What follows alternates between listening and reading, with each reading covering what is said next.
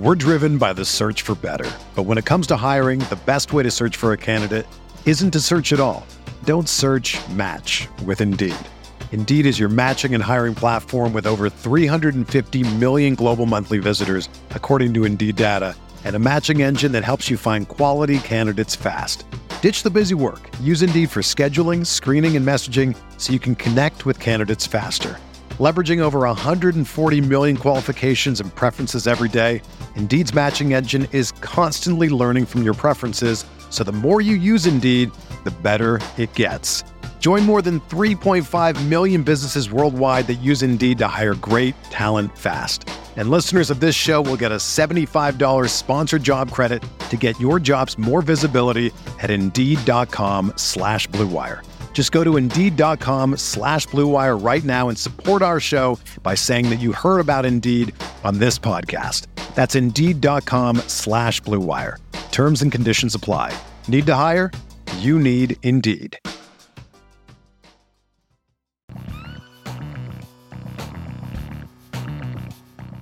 Hello and welcome to the College Football Fantasy Podcast presented by RotoViz. I'm your host, Stefan Lako, and I am joined as always by Matt Wispe. Matt, you are coming off a nice, nice week. Before we jump into that, though, uh, how the hell are you, man? I'm good. I'm a little tired right now. It's been an interesting Oh. day, but Yeah. It's been weird here too. It's like all overcast and gray and rainy and I'll see that's I'm a- just Ohio though, so I'm used to that. yeah, yeah, that's true. Uh, what are you drinking? That looks delicious. It's a uh, Rhinegeist Truth, which is a uh, local brewery. Nice. I am drinking a Lacroix, uh, Pamplemousse. I'm trying to stop drinking during the weeks, um, because I've gained a lot of weight since tearing my calf skiing months ago, and uh, not being able to exercise. And like, man, something's got to give. So I'm finally exercising again. So I need to get a little bit more healthy. So I am drinking a seltzer. Well, this is my first beer in like a month, so Oh shit. I don't drink that much. Yeah. Well, we, there was a time where uh, someone was like was talking to me on the DMs on in Twitter and was like, "Hey, do y'all like intentionally crack open a beer every episode?" And I was like, "Oh no, I think that just kind of happens sometimes." Um, because for a while there, we were drinking every episode. Yeah, that was pre-kid for me. Yeah, that's that's fair. That is fair. Well, let's talk a little bit about your week. Um, I don't want to talk too much about mine. It was a pretty shit week for me as far as my pregame bets go, and even DFS, uh, not great.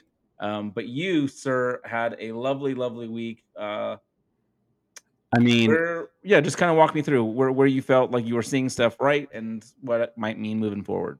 um, we talked about we've. I feel like I've now spent the team of this podcast, at least on my end, is apparently BYU. Um, I continue to talk about them. Um, I got really scared about my BYU money line pick last week when the Puka Nacua um, and Gunnar Romney uh, injuries were like formalized that they were going to be out. But I'll be honest, I just I think they're just a good team, and yes, I think that you can make a case that um, Baylor should have won that game, but I can also make the case that BYU should have never gone to overtime. Um, their kicker missed kicks, and that was meaningful. Um, I really like Christopher Brooks on that team. I think he's really talented. I think he's kind of just forgotten because he transferred from a, par- a Power Five school to a um, not even a Group of Five to an independent kind of lower tier program. And he's like, isn't he also like a he's like a fifth fifth year player? He's Um, he's not young. from Cal. Yeah. Yep. But that doesn't mean he can't still be very, very good. But I mean, he was productive over at Cal. He had uh, two years with over 500 rushing yards. He was productive in the receiving game. I think he's he's quality for whatever level they're going to be. So I'm I'm just a big fan of that team, and I think I'm I'm going to be okay with however they, uh, whatever team they roll out. Um, I mean, I was way off about Virginia because I thought Virginia was going to outright Illinois, and then they kind of got smoked. Yeah, I want Um, to actually talk about Virginia a little bit because they are the reason um, I didn't Why you do drink? that well in DFS. no, I'm not drinking. Remember, Hmm. um, like because I had a lot of Brennan Armstrong. I was very excited about, uh, but man, um, with an eye gone, that offense does not look the same. Um, and are you kind of um, adjusting your view of Virginia moving forward, or do you think that was like a one off? Because I'm adjusting moving forward. They are. Let's find out where I have them. Uh, I, I mean, I, I definitely adjusted them. They're not a team that I really see super highly anymore, but they are my. I always was sort of middle of the pack on them. I'm just now really curious where they fell. Yeah, they're my 72nd ranked team. Um, they were really buoyed by offense, but right. their offense and defense, which basically the way that I calculate my like baseline score is it's effectively offense minus defense. So if your offense is really high and your defense is really low, your team's awesome. If your uh, defense is really high and your offense is really low, then your team sucks. Um, and they're basically like a slight negative team on that front. And the baseline S and P plus that I use to kind of like band, kind of like keep them within a range, they're effect they're like basically middle of the road zeros. So I mean, we're talking about a team that's really middle of the road. So, I, I, mean, I still don't think highly of a team like Illinois, and I think that that's the type of game they should be able to hang. But yeah, it wasn't. That was a a rough outing, and I'm not. I would say I'm hesitant to throw them in lineups until we start to see really productive offense. Like DFS lineups, I I don't think Brennan Armstrong's a full fade because he still gives like I feel like he gives a fair bit of rushing production. Um, but I would say they're not one that I'm like, he's usually going to be top of the board price range, and I'm probably going to stay away for a little bit. Real quick, moving forward, can you lean back a bit because you're coming in real hot? No. Yeah. um, um, but, yeah, I, I'm I'm with you with Virginia. I'm I'm disappointed. The other one I wanted to kind of hear your thoughts on is a team that is actually going to be playing one of the teams that has got the most um, kind of what's the word I'm looking for? People Good. have been talking about Texas A&M an awful lot. They're about to play Miami. Miami is who I want to talk to you about because you have them rated, had them rated very, very high last time we recorded. Curious where you are with them now. Curious what a Texas A&M uh, result, like if they can get the W, um, I'm pretty sure it's there. Um, would that bolster? I mean, obviously it would bolster, but it would would it prove you right, or are you not even expecting that from them quite yet? Because I remember you had them like top five last week. Miami. So yeah. I did a lot. I did a fair bit of adjusting um, after our show, and not like aggressive adjusting, but like I started adjusting for schedule. Um, so like offensive scores now have an adjustment based on like how strong your schedule is. Defense has a slight adjustment based on how like good the defense or how good of offenses you're playing. So I'm trying to take that into consideration. And then I'm also just doing like um, some win adjustments. So like if you have a second order win of like, so if your post game win expectancy on games is like 75%, you don't get the same credit that you would if it's 100%. So I'm trying to take some of that right now. um, this is going to sound weird. On a neutral field, I would have A&M favored against Miami. Um, it's a lot, but they're very buoyed by talent because that team is just absurdly loaded with talent. Um, oh, yeah. Um, and it's buoyed a lot by their and then by their defense. Their defense, regardless of what you want to think about their offense, and let's be clear, their offense is bad. Um, as bad, bad as their offense is, their defense is genuinely awesome. So I think they're going to be a challenge for a lot of teams. So as much as like I know everyone thought, I mean they're nine and ten in my rankings or my rating right now. Number nine is Texas A&M. Number ten is Miami.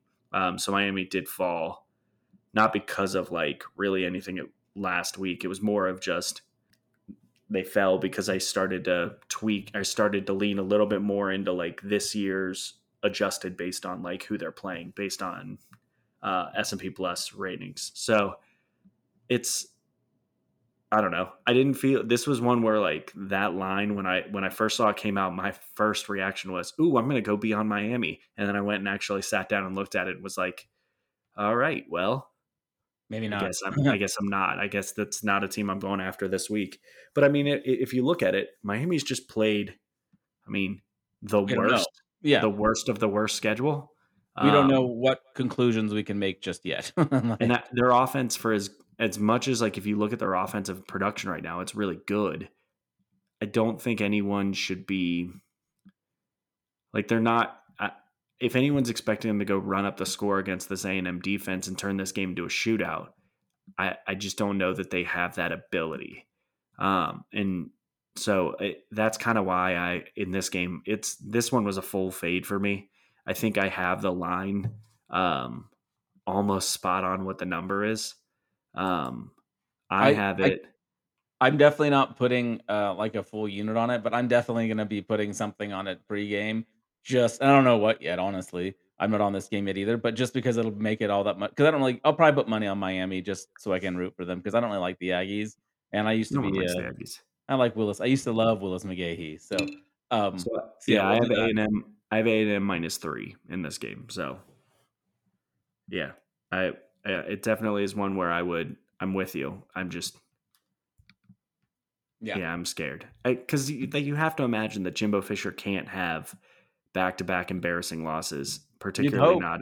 I mean, at home. So yeah, this is yeah. that's one that I see as kind of a full full avoid, and maybe Miami will come out and just be that that team I thought they were. So if they do, that'll help their uh they're going to boost a couple of spots probably just based on all of a sudden their um their strength of schedule will improve. Oh yeah, for sure. Uh, let's see. Anything else you want to talk about from last week, or anything you're excited about from this week? for this week. I will say it's a shame UMass isn't playing because I'm I'm two and zero oh on uh, on UMass. Now they I, they do I did look they play Stony Brook not this weekend but next weekend. So I'm I'm not sure what I'm gonna do. So with, I guess with a UMass we Stony Brook, but I'll have a play for sure. We do have to mention some of the like the big stories. I guess um, all the I mean we'll I'll quickly run through them. The Anthony Richardson hype train dead.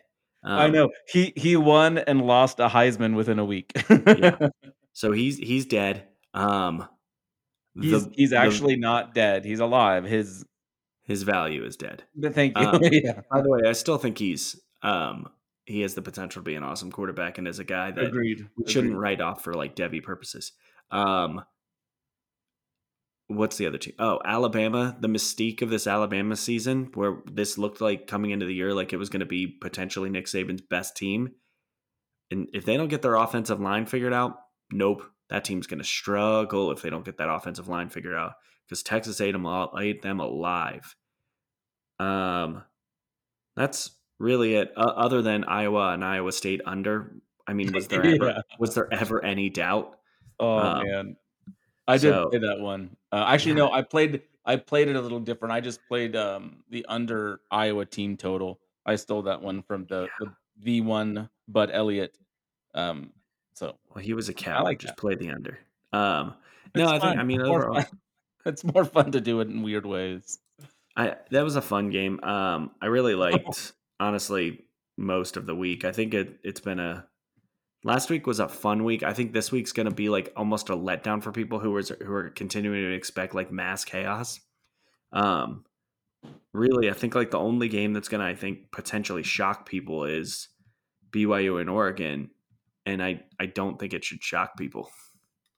Oh well, there's a little teaser. Why don't we uh, get into that on the other side of the break? We're driven by the search for better, but when it comes to hiring, the best way to search for a candidate isn't to search at all. Don't search match with Indeed.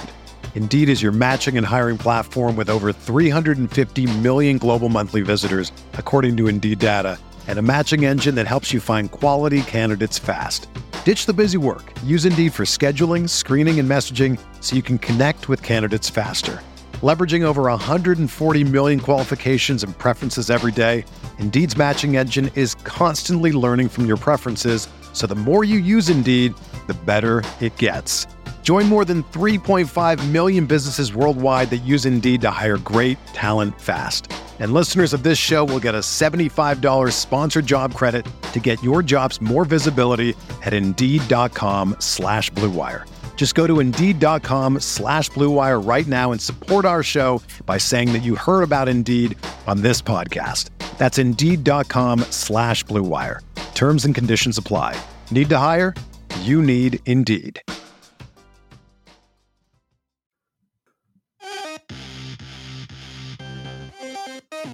Picks of the week.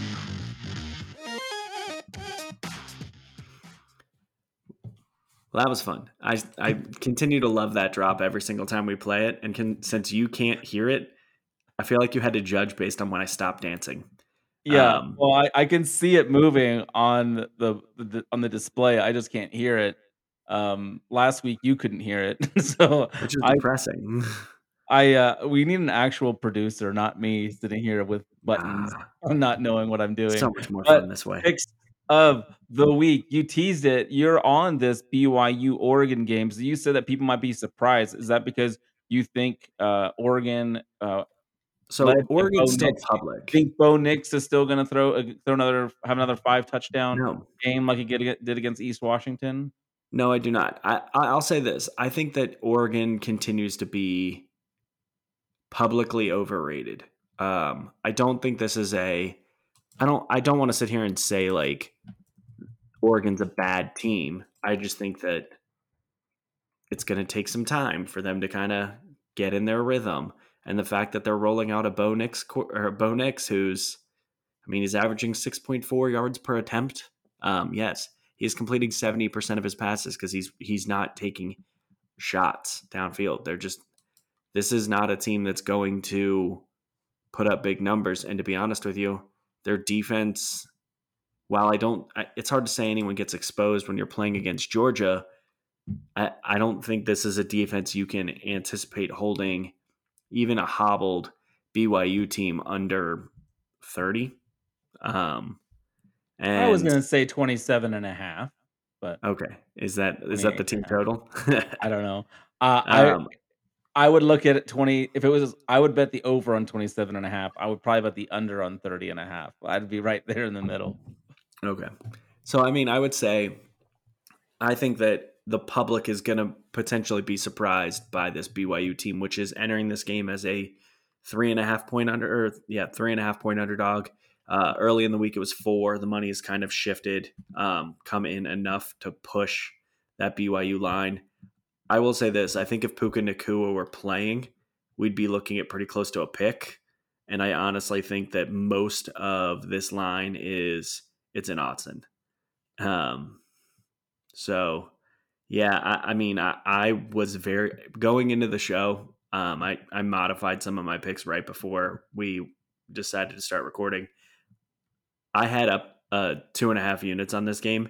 I had a unit and a half on BYU plus the three and a half points, and I had a, a unit on the money line.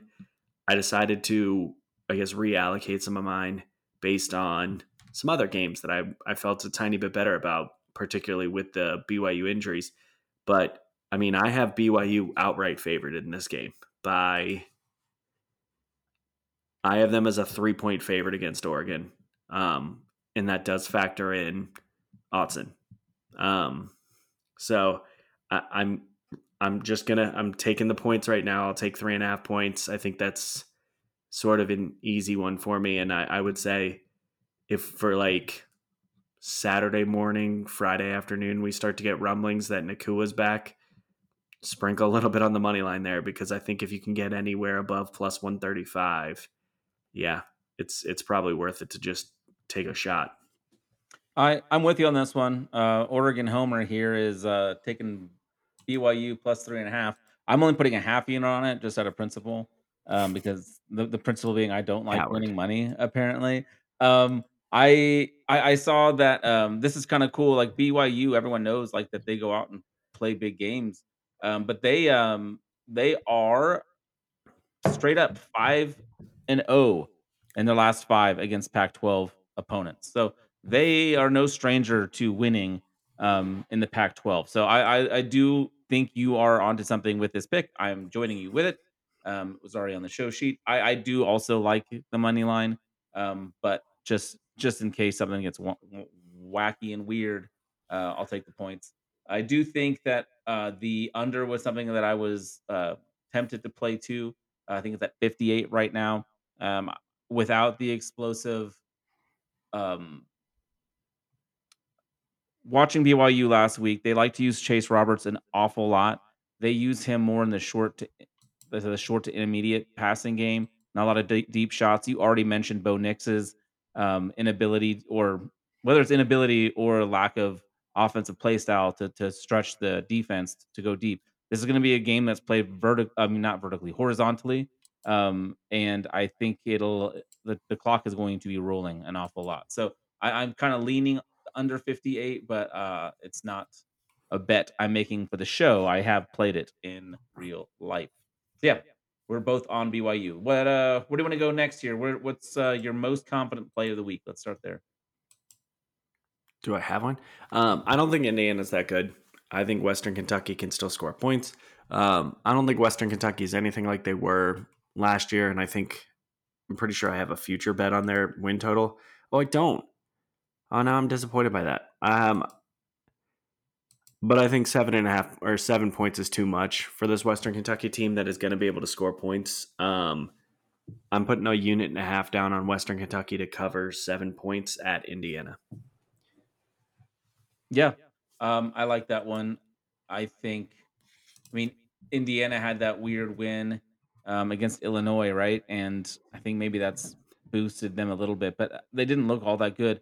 Uh, Bazelak basically connected on two big passing plays, um, and that was their offense, two plays, and um, it's not very consistent for me. I, I like that play a lot. My biggest play of the week is I want I'm putting two units on Georgia First half minus 13 and a half. If you look at what Georgia has been doing to opponents in the first half so far this year, it's just uh, plain.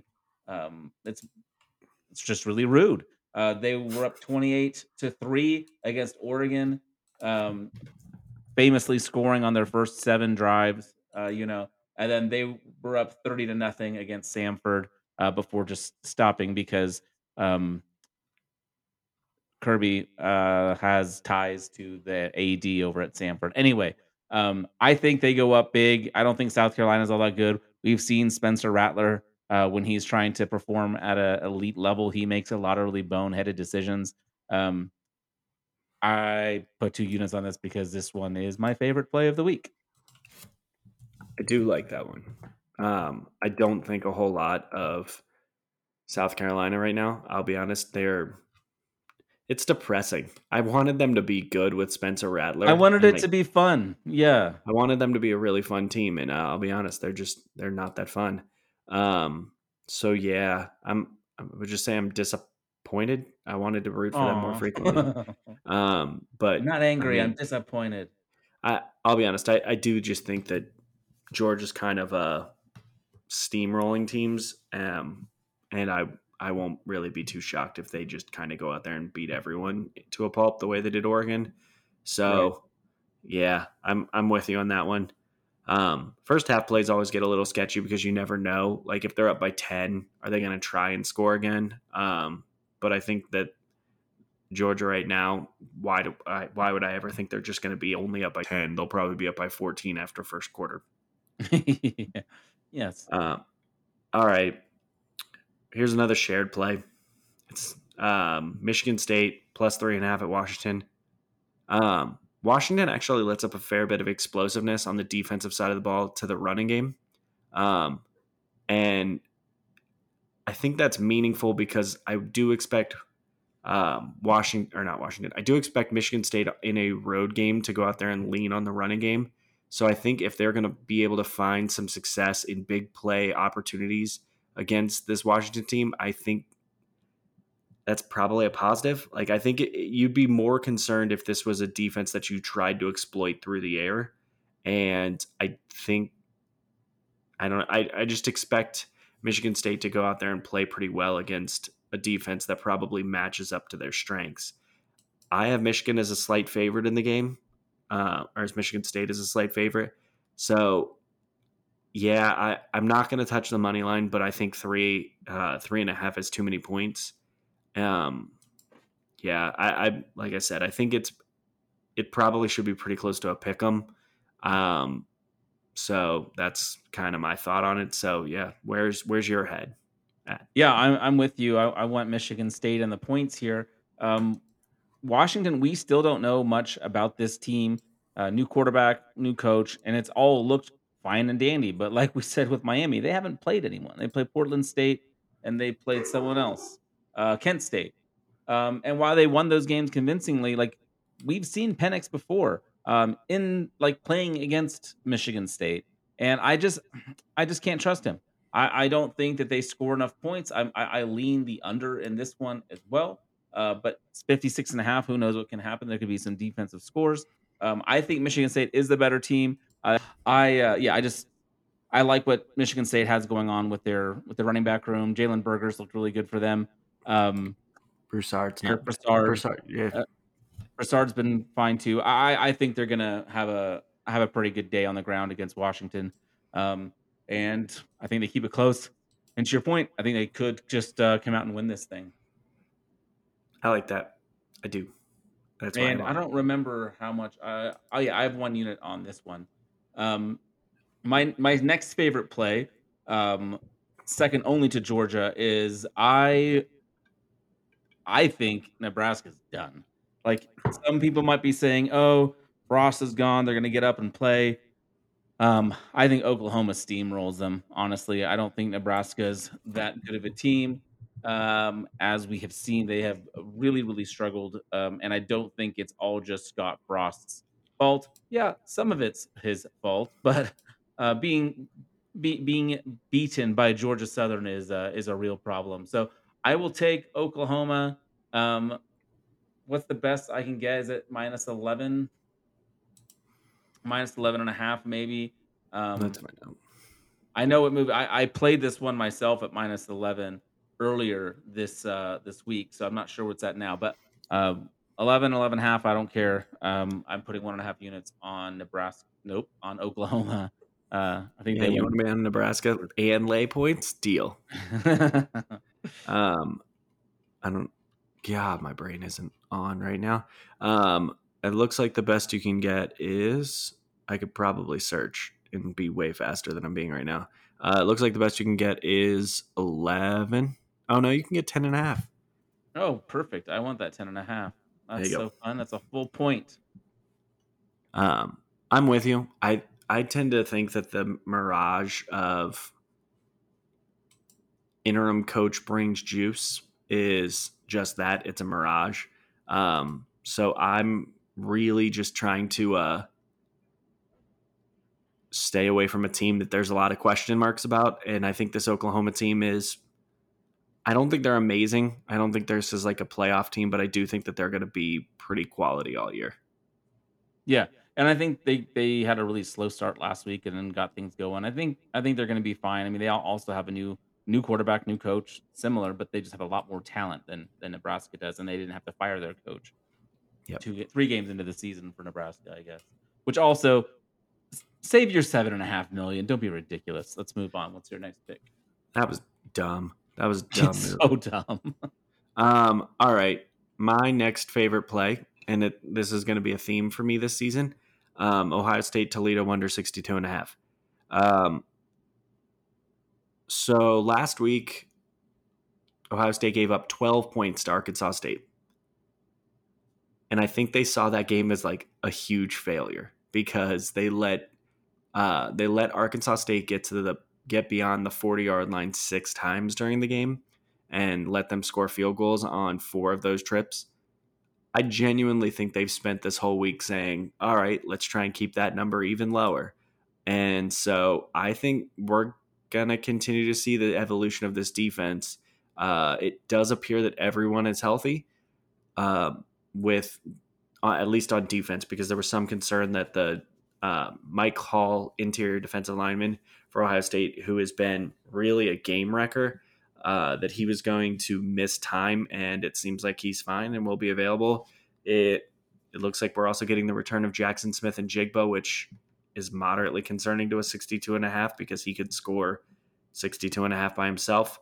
Um, but yeah, I, I, think this is another game where Ohio State, uh, Ohio State has a history of really not trying to kill uh, in-state teams.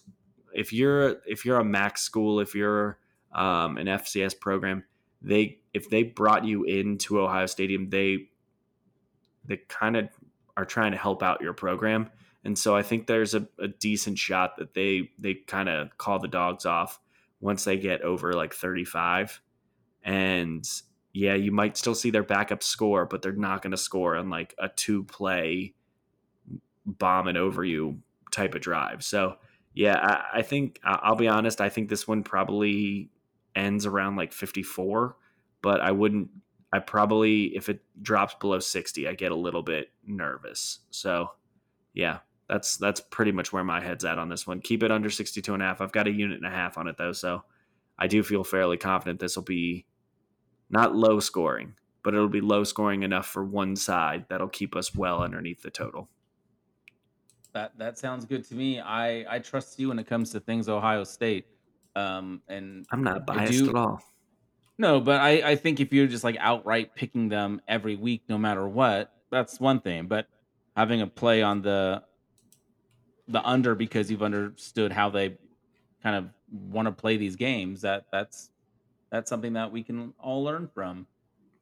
I'm going to stick in my backyard for this next one. We've got um, Colorado Buffalo uh, going up to play the Minnesota Golden Gophers. The Golden Gophers still one of the better mascot names in all of all of sports, really.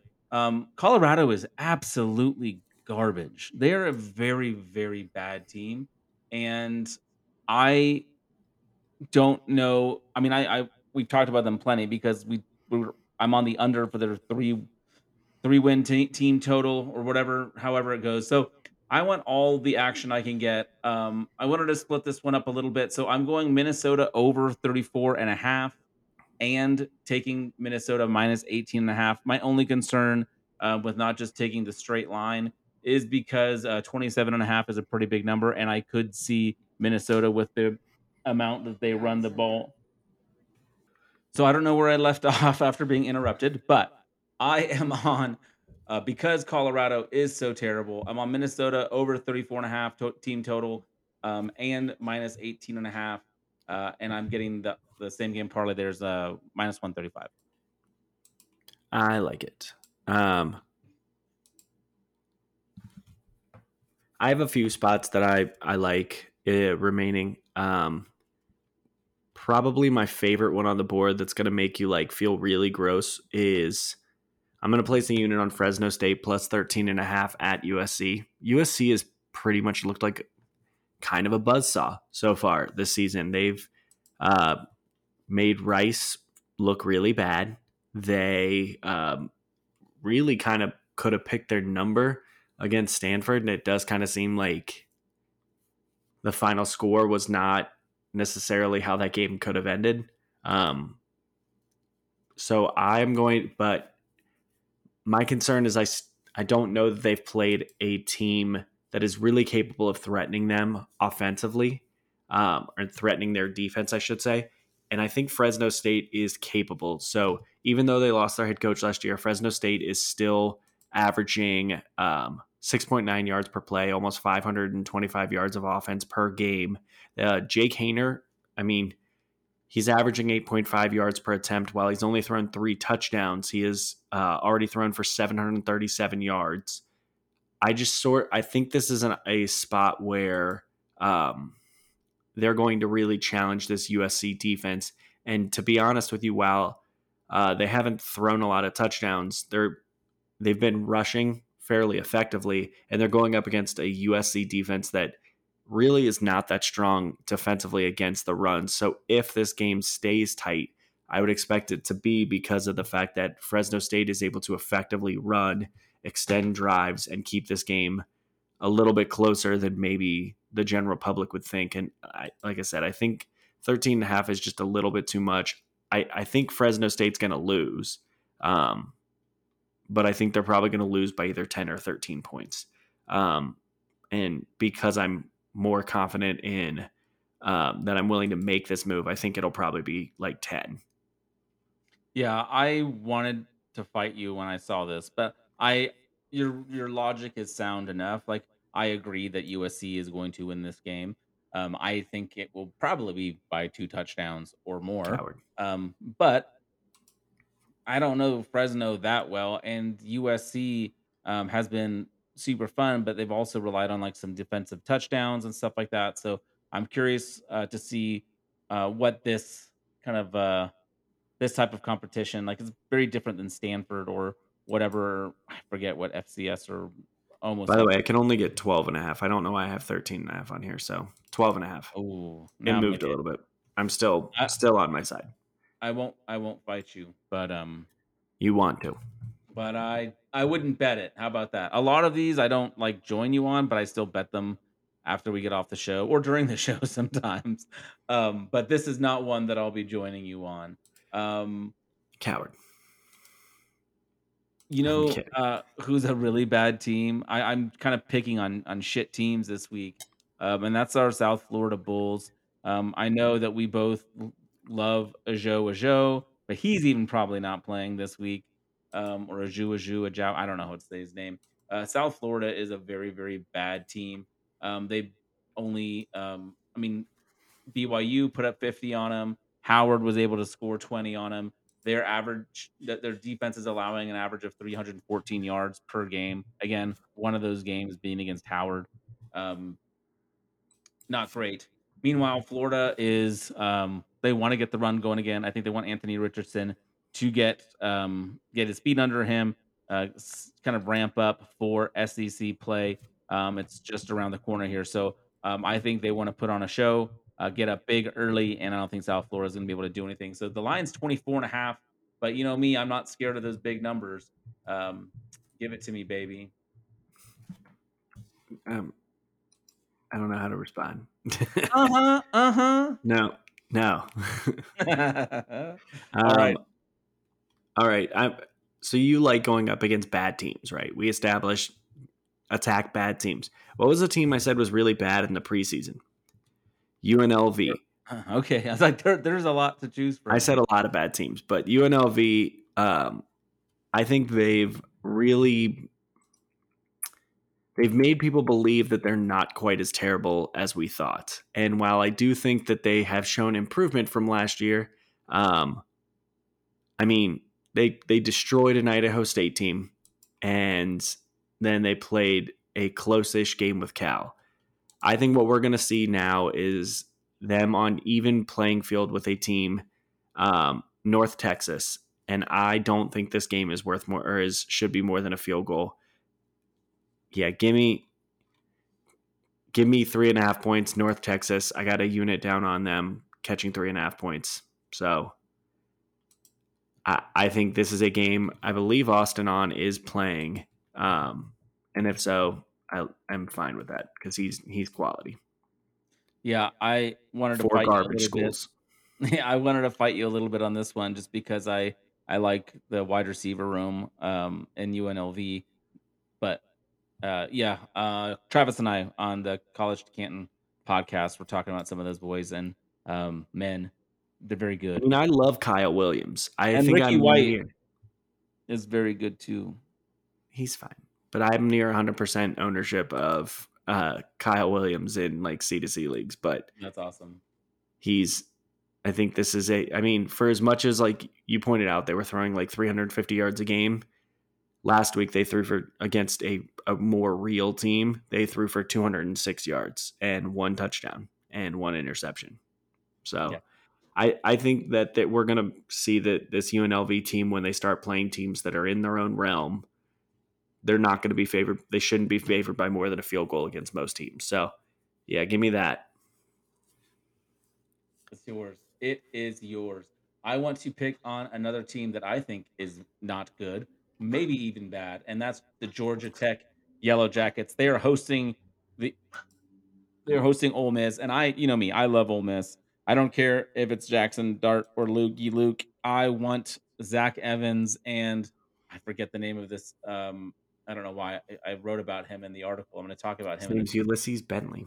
no, no, no, no, no, not even him. I'm talking about Quinshon Judkins, um, the freshman who uh, has been seeing some work in mop up duty, uh, who I think could have a pretty big game. So um, I am all about the Ole Miss life. I want the first half spread of minus seven and a half. Um, I think they get up big early. I don't think Georgia Tech um, hangs with them early. I think maybe Ole Miss takes the the foot off the gas like they did earlier this year and and, and that's that's my concern with taking the, the the full game spread the minus 16 and a half is just that we saw um we saw what Ole Miss did earlier this year against uh, against Troy, where at halftime they just kind of slowed down. So uh, give me the first half minus seven and a half. Um, whatever people who like Ole Miss say. Go Rebs. I hate that. All right, I'm gonna knock out one more um, because I fight you on one more after it. Let's do our fight last. Okay. Um, all right, App State did too much last week. Um, they managed to play decent defense against maybe one of the more atrocious good team offenses in the country.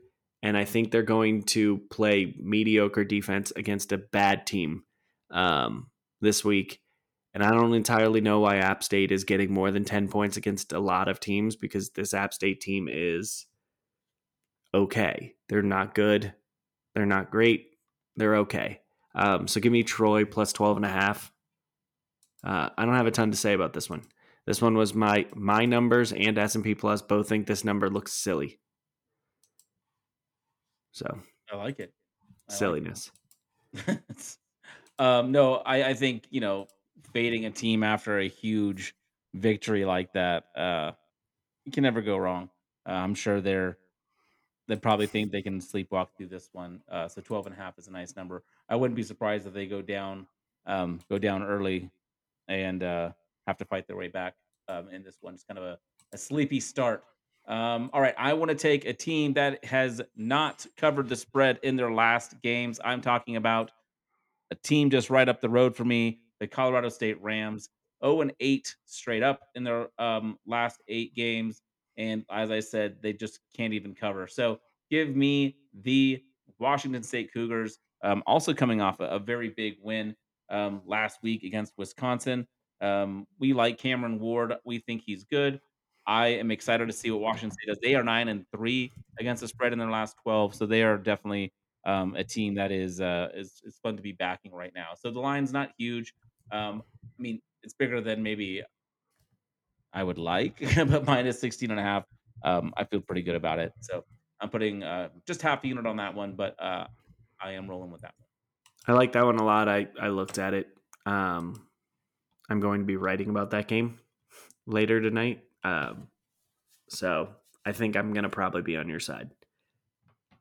If not, Um, if not, shoot me a text and I'll edit that part out. all right. You know I love gross unders. yeah, Iowa State. and they and they hit and they hit they hit Yeah. last week. Iowa, Iowa State. I don't think Iowa State's offense is is very good. I think Ohio's offense is just okay. And I think the that one of these teams wants to pass a little bit too much considering that the game's going to be fairly windy. So give me Ohio and Iowa State under 49. I, I think this game's going to be like 24 to 17. Um, I don't see a lot of success on the offensive side of the ball, and I'm definitely not afraid of either one of these offenses. So, yeah, I will be placing one unit on the under in Iowa State and Ohio because sure seems fun. I will definitely trust you with that one. Uh, that sounds that sounds like a lot of fun. Um, Wake Forest is a super fun offense. I really enjoy them, and now they have Sam Hartman back, and they put up 45 points last week, um, albeit against a Vanderbilt team that is not um, spectacular. Uh, they are playing. They're welcoming in the Liberty Flames, and um, I'm just not high on Liberty. I don't think they're a very good team. Uh, they did go out and beat UAB last week. Um, oh, we also don't think UAB is that good. So, uh, Liberty Speak are for yourself. I love me some UAB Blazers. yeah. Well, I mean, the Dragon is cool, so we'll give them that. Um, but they are uh, one and five against the spread in the last six road games, or three and six against the spread in the last nine overall. Um, I like Wake Forest a lot. I love this offense. I think A.T. Perry has a field day um, with Sam Hartman, and this is a, a, pretty easy cover for us at 16 and a half. I like these big numbers, but I maybe should stay away in the future. I'm realizing I have so many big numbers and uh, not a great record on the year so far, but they just feel right to me. and that's why public loves favorites.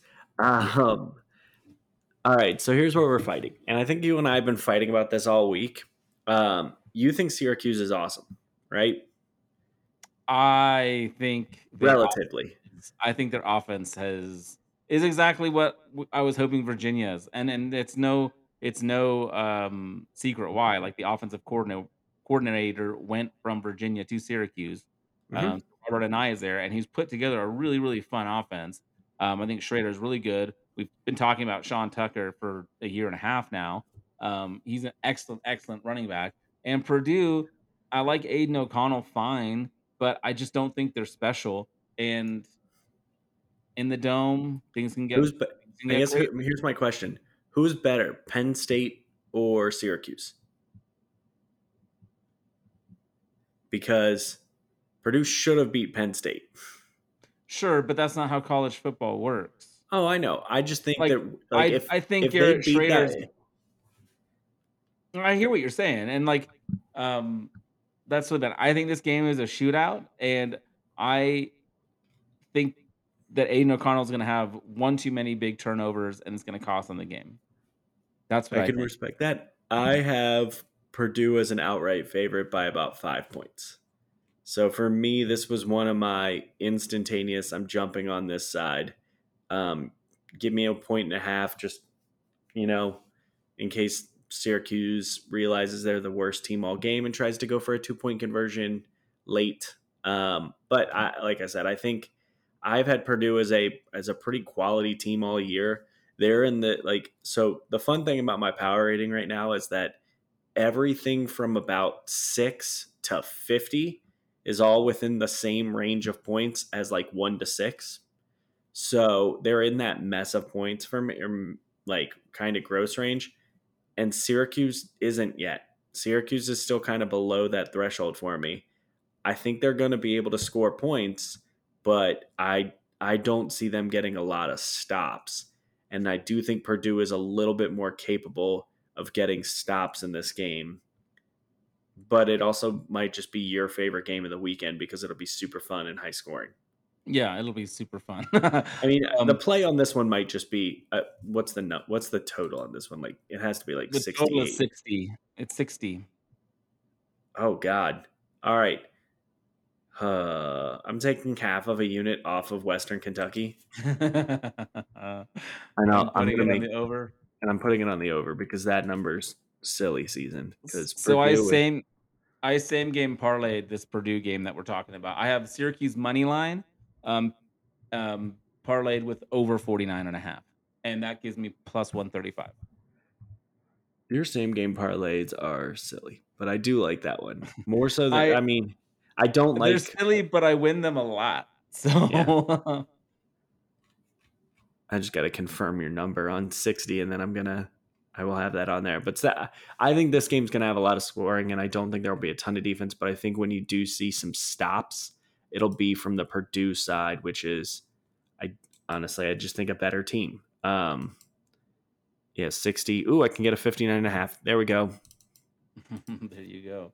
So um, over it's an early game it's an early game too, so uh, I just love waking up early and seeing offense. it's the best. I like that you say early, like noon. Well, yeah. Some of us live on the East Coast, the correct coast. Um, I'm just kidding. Um, all right. Well, that's that was fun. Um, let's, let's do it.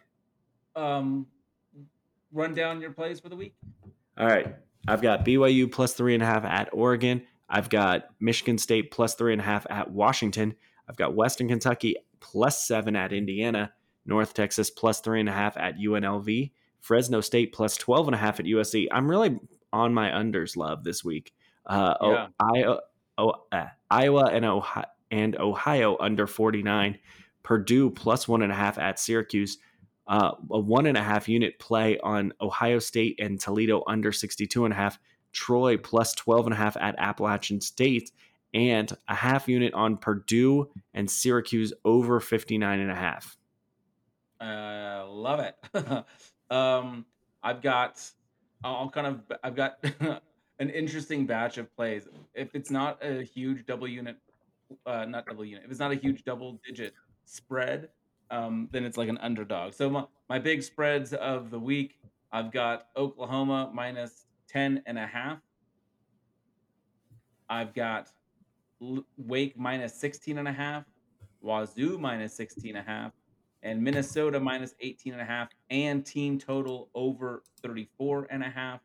I've also got Florida minus 24 and a half against Southern Florida.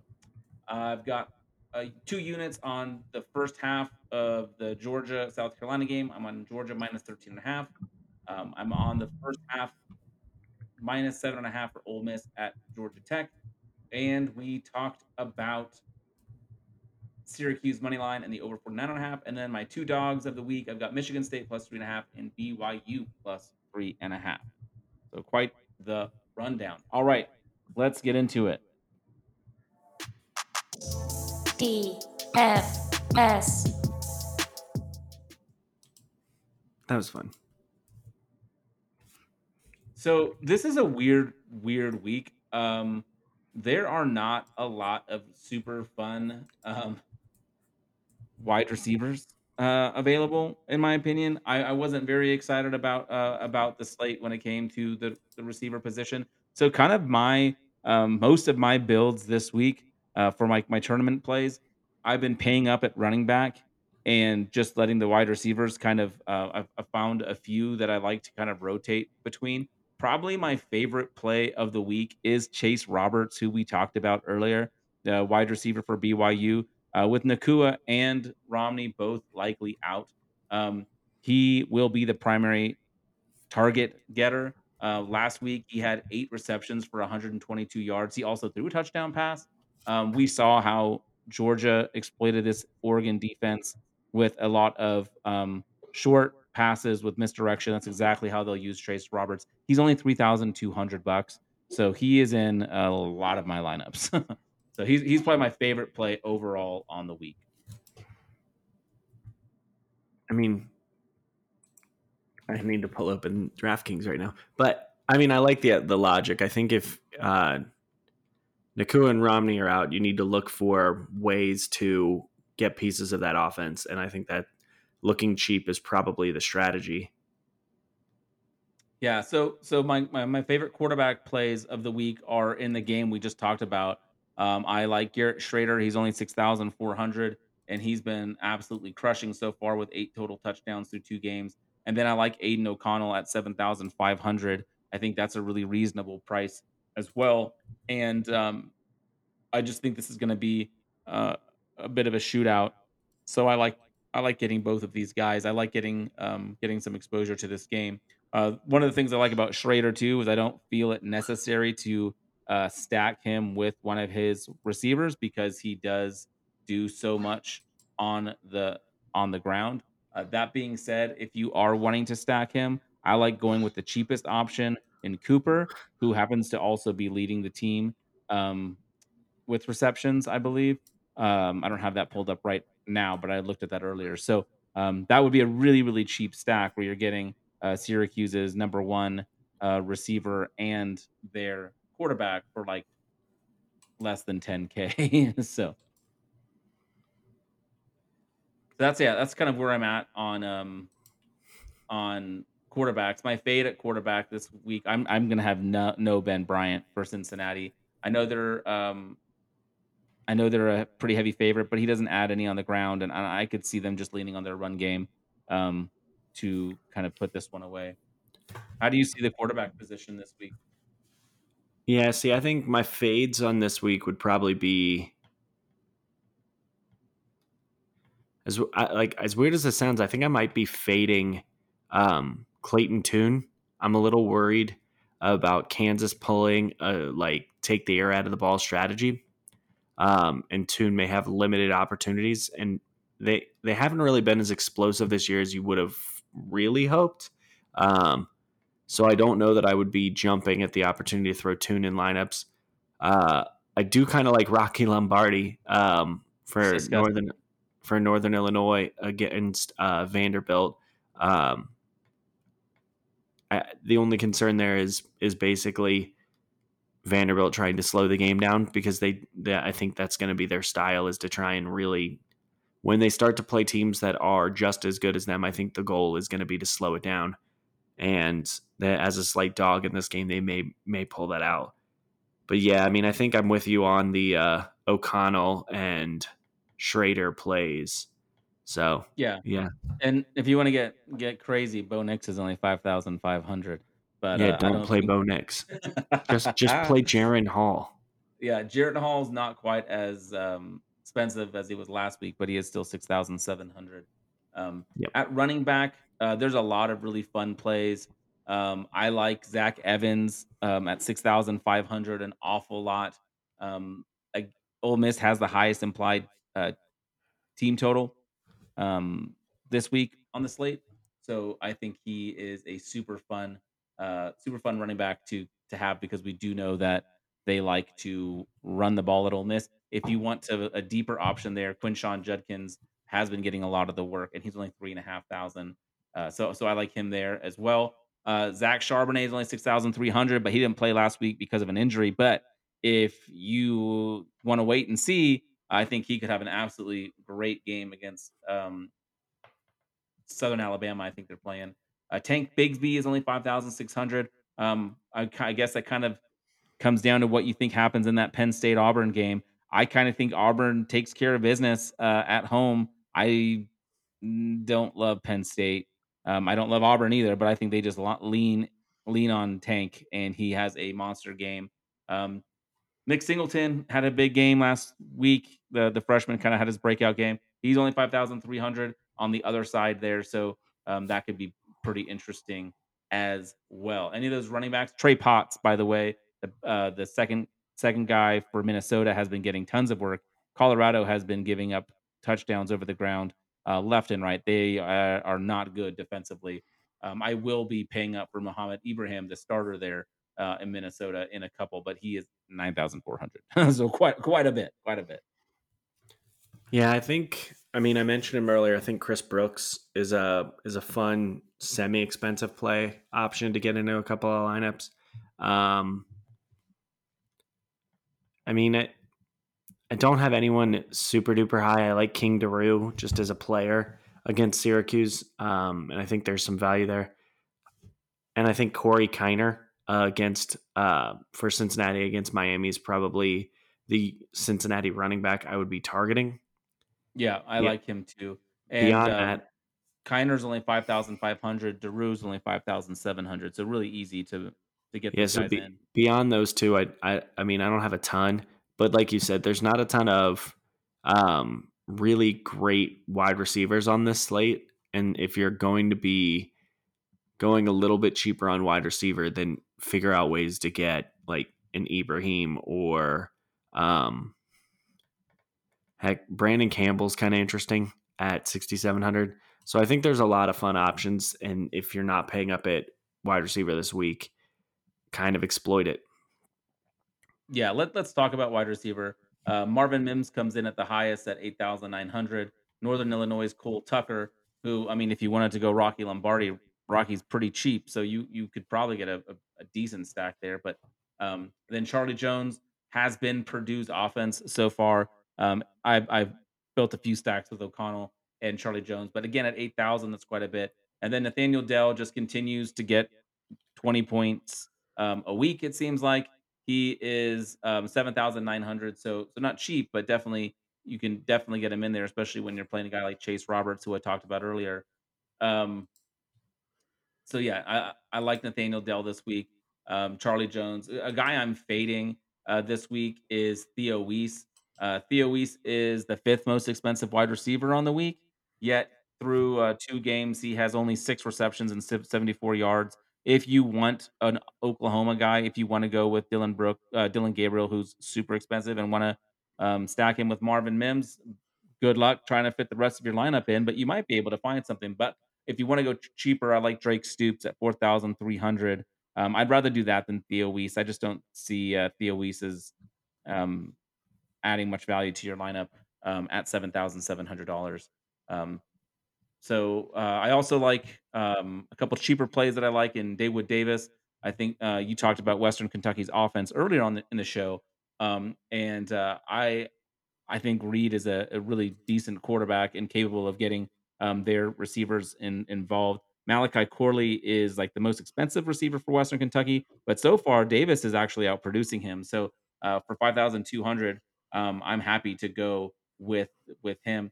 And then uh, Trey Palmer, um, yeah, Nebraska's having a, a, rough time, but he is averaging six receptions a game. He pretty much is their passing game. So uh, for four thousand two hundred, Trey Palmer's a nice kind of uh, pivot play to to get some some cheap, easy points. Yeah, I um, if you're looking for someone who's inexpensive but scores a lot of points, Mac Hippenhammer for Miami. Good um, name too, right? Um, Cincinnati's defense is is stingy, but you're only paying 5100 and he's I mean, he's averaging 18 points a game and it isn't a really like with only two games on the slate or with only two games on your schedule, sometimes that gets really lopsided. If you look, his low end game was only 15 points.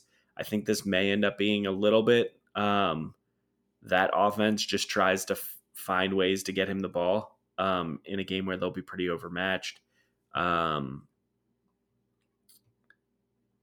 yeah, I mean, I think I'm kind. Of, I, I think we're at the point now where yeah, I don't. I mean, I don't know. I was gonna say try and get Lorenzo Styles in your lineup, but to be honest, I don't know that I really want much of Notre Dame right now. I think they might yeah. be kind of a mess. Uh, I guess my one question on the expensive guys, and this is a seven thousand receiver. Do you think this is the week where Brock Bowers just kind of puts up like a stupid high number? Because I could see him like right. He's only averaged seven points a game so far. I could see this being like the two touchdown game for him and I guess the only concern is at seven thousand dollars, you you almost need two touchdowns from yeah. him for yeah. him to return value because you're realistically you're you're trying to get roughly three x on um on seven thousand, so you're trying to get twenty one points. Yeah, I'd rather almost play Kenny McIntosh in the flex for six thousand seven hundred. Yeah, so I I think while I really like Bowers, and if I if I have the space for him, I'll probably try and figure out a way to get him in but I don't necessarily. I think his price, just because he's a tight end, and to be honest, they're they're kind of distributing pretty well right now. Um, that's probably one that is either just a if you're if you're building off of running backs, he's a full fade because I don't think there's any way you can fit him in your lineup and like your lineup at that point. Yeah, yeah. Um, a couple other names just to throw out there, just to think about. Uh, Michael Trigg uh, for Ole Miss um, is only three thousand four hundred. That's real cheap. Um, but again, probably not going to get a huge game, but he uh, he'll be able to deliver value at that price. Um, I also uh, kind of am excited to see what Troy Franklin can do. Um, they were definitely, and again, I don't usually advocate for Oregon receivers, but they were targeting him heavily um, this uh, last week, and it'll be interesting to see if that was just because they could against Eastern Washington, or if that's kind of a game plan moving forward for them, even against tough, tougher competition. My, um, um, did you have you been have you been able to build a lineup for this week? No. Well, I'll give you mine. Are you gonna try to do one real quick, or? Um, yeah, I'll try and pull something together. It's fun. I'll, I'll go through mine real quick. Um, so uh, for my starting quarterback, I have Austin Reed. Um, I think Western Kentucky puts up a bunch of points this week. Um, the implied point total for them isn't huge, um, but I don't really care. I think they will go over the 28 points that that, uh, that is expected. Um, at running back, I'm going with Zach Evans for 6,500 and Eric Gray at 7,500. My um, wide receivers, um, my most expensive wide receiver is um, Daewood Davis for Western Kentucky. So I have that stack there. And then um, I'm going with uh, Trey Palmer from Nebraska and Chase Roberts, who I mentioned earlier from BYU. And then my flex is Sean Tucker. So maybe I should have led with that. Um, but yeah, I have Sean Tucker, Zach Evans, and Eric Gray all in this lineup, which is, is super fun.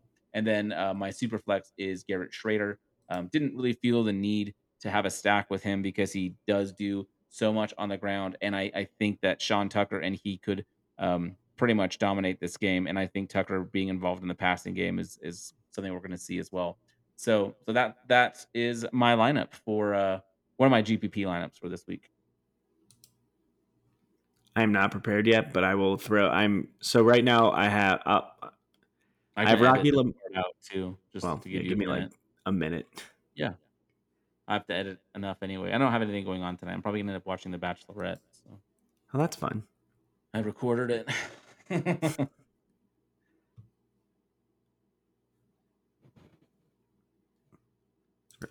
All right. So for my lineup, what I've I've got kind of a unique. I want to. I'm really trying to go for a unique build on this one. So I've got Rocky Lombardi um, at my quarterback. My super flex is Jaren Hall because I do just think that's going to be two interesting plays. Um, like I said, I like Corey Kiner. I like Chris Brooks. So I think those are the Chris Brooks and Jaren Hall stack basically means that if BYU plays really good offense, I'm going to do very well. Um, one guy that we didn't bring up when we were going through position is Brenton Strange out of Penn State. He's their tight end. He's only 3,800. He's averaging nine points a game. He's a really cheap option, and they are targeting him a fair amount. Um, because I went with Rocky Lombardi, I'm going to roll out Cole Tucker. Yes, he's pricey. Yes, he's worth it. Um, I'm going to stick with my guy Mac Hippenhammer because his name's Hippenhammer. No, I, I just at, at a price of 5100, I do just think he's an easy fit, and I think he, I mean, he has been multiple years of getting heavy volume, um, and I don't necessarily care if he's super efficient, super efficient if he ends up with like 10 receptions in the game, and then to round it all out, um, I'm going to roll in Trey Potts. I Colorado's hot garbage. They're um, terrible they're I I know I'm the one that talked you into the under on them. Um, they're really garbage. Um, so I will be trying to get opportunities against that team as much as possible. Realistically, I also looked at Chris Autman-Bell, but I just don't I, I don't really trust that passing attack. And I think that if things even get like stalled out slightly in the passing game, they're just gonna figure out ways to run the ball a lot. And this might be a game where Ibrahim and Potts each end up with like 15 plus touches. So if that's the case, I think you're looking at a very um, strong outcome for both of those backs. So I think because you have such a gap in their price, Potts is probably the one that I'm going to just go to. So I do have $200 left over in this lineup. I could probably play around and mess with it. Like I, I could, I could get Charbonnet in there. Um, in, but I'll be honest. I, think I like the uniqueness of this lineup and the fact that I'm probably not going to have a ton of overlap on my guys. So, yeah, I like all of your lineup except for Brooks. I just, I don't think, I think BYU, like we, we talked about this game a lot. I think uh, Oregon secondary is uh, much more exploitable than. Um, well, Brooks catches passes. Okay, let's go. I like it. I like it. Well, there you have it. Um, sure to be a huge week for us. Uh, we're to win all our bets, and our DFS lineups will be amazing. Um, it's to be fantastic. What game are you most looking forward to watching this weekend, other than Ohio State? Oh dang! I was really to say that. Um, Georgia Southern and UAB. You get the fuck out of here. I, um, I mean, I, I'll be honest. Georgia Southern last year was a team that passed the ball like 25 times a game. They're averaging 51 pass attempts in Clay Helton's first two games as head coach. That's crazy. You know how much fun that is? To take a team that was like, I'm going to be a pure run team and say, nah, let's change all of that and just chuck the ball around. That's so much fun. Yeah, that is. I, I, I you know, I, you know, I'm here for the pass game. I'm excited for the Michigan State Washington game. I think that'll be really interesting. Uh, I think we're going to learn a lot about about both those teams. I'm actually not that excited about Penn State Auburn. Like, I don't really. By the care. way, the right answer is Miami and Texas A&M. That's sure. the right answer. Is that's the or, game that this week we're going to find out. Okay, is Texas A&M purely fraudulent? Was last week just a complete exploitation of that team, or is Texas A&M they just hit a bump in the road? and we're going to see that talent that they've amassed over the last like three recruiting or the last two recruiting cycles are we going to see them start to be like because to be honest, they should be Georgia light. They should be the boa constrictor defense that just wears you down, wears you down, wears you down, and they score just enough points to win. Yeah, absolutely. Um, I'm also curious for tomorrow night's game, um, Florida State, Louisville.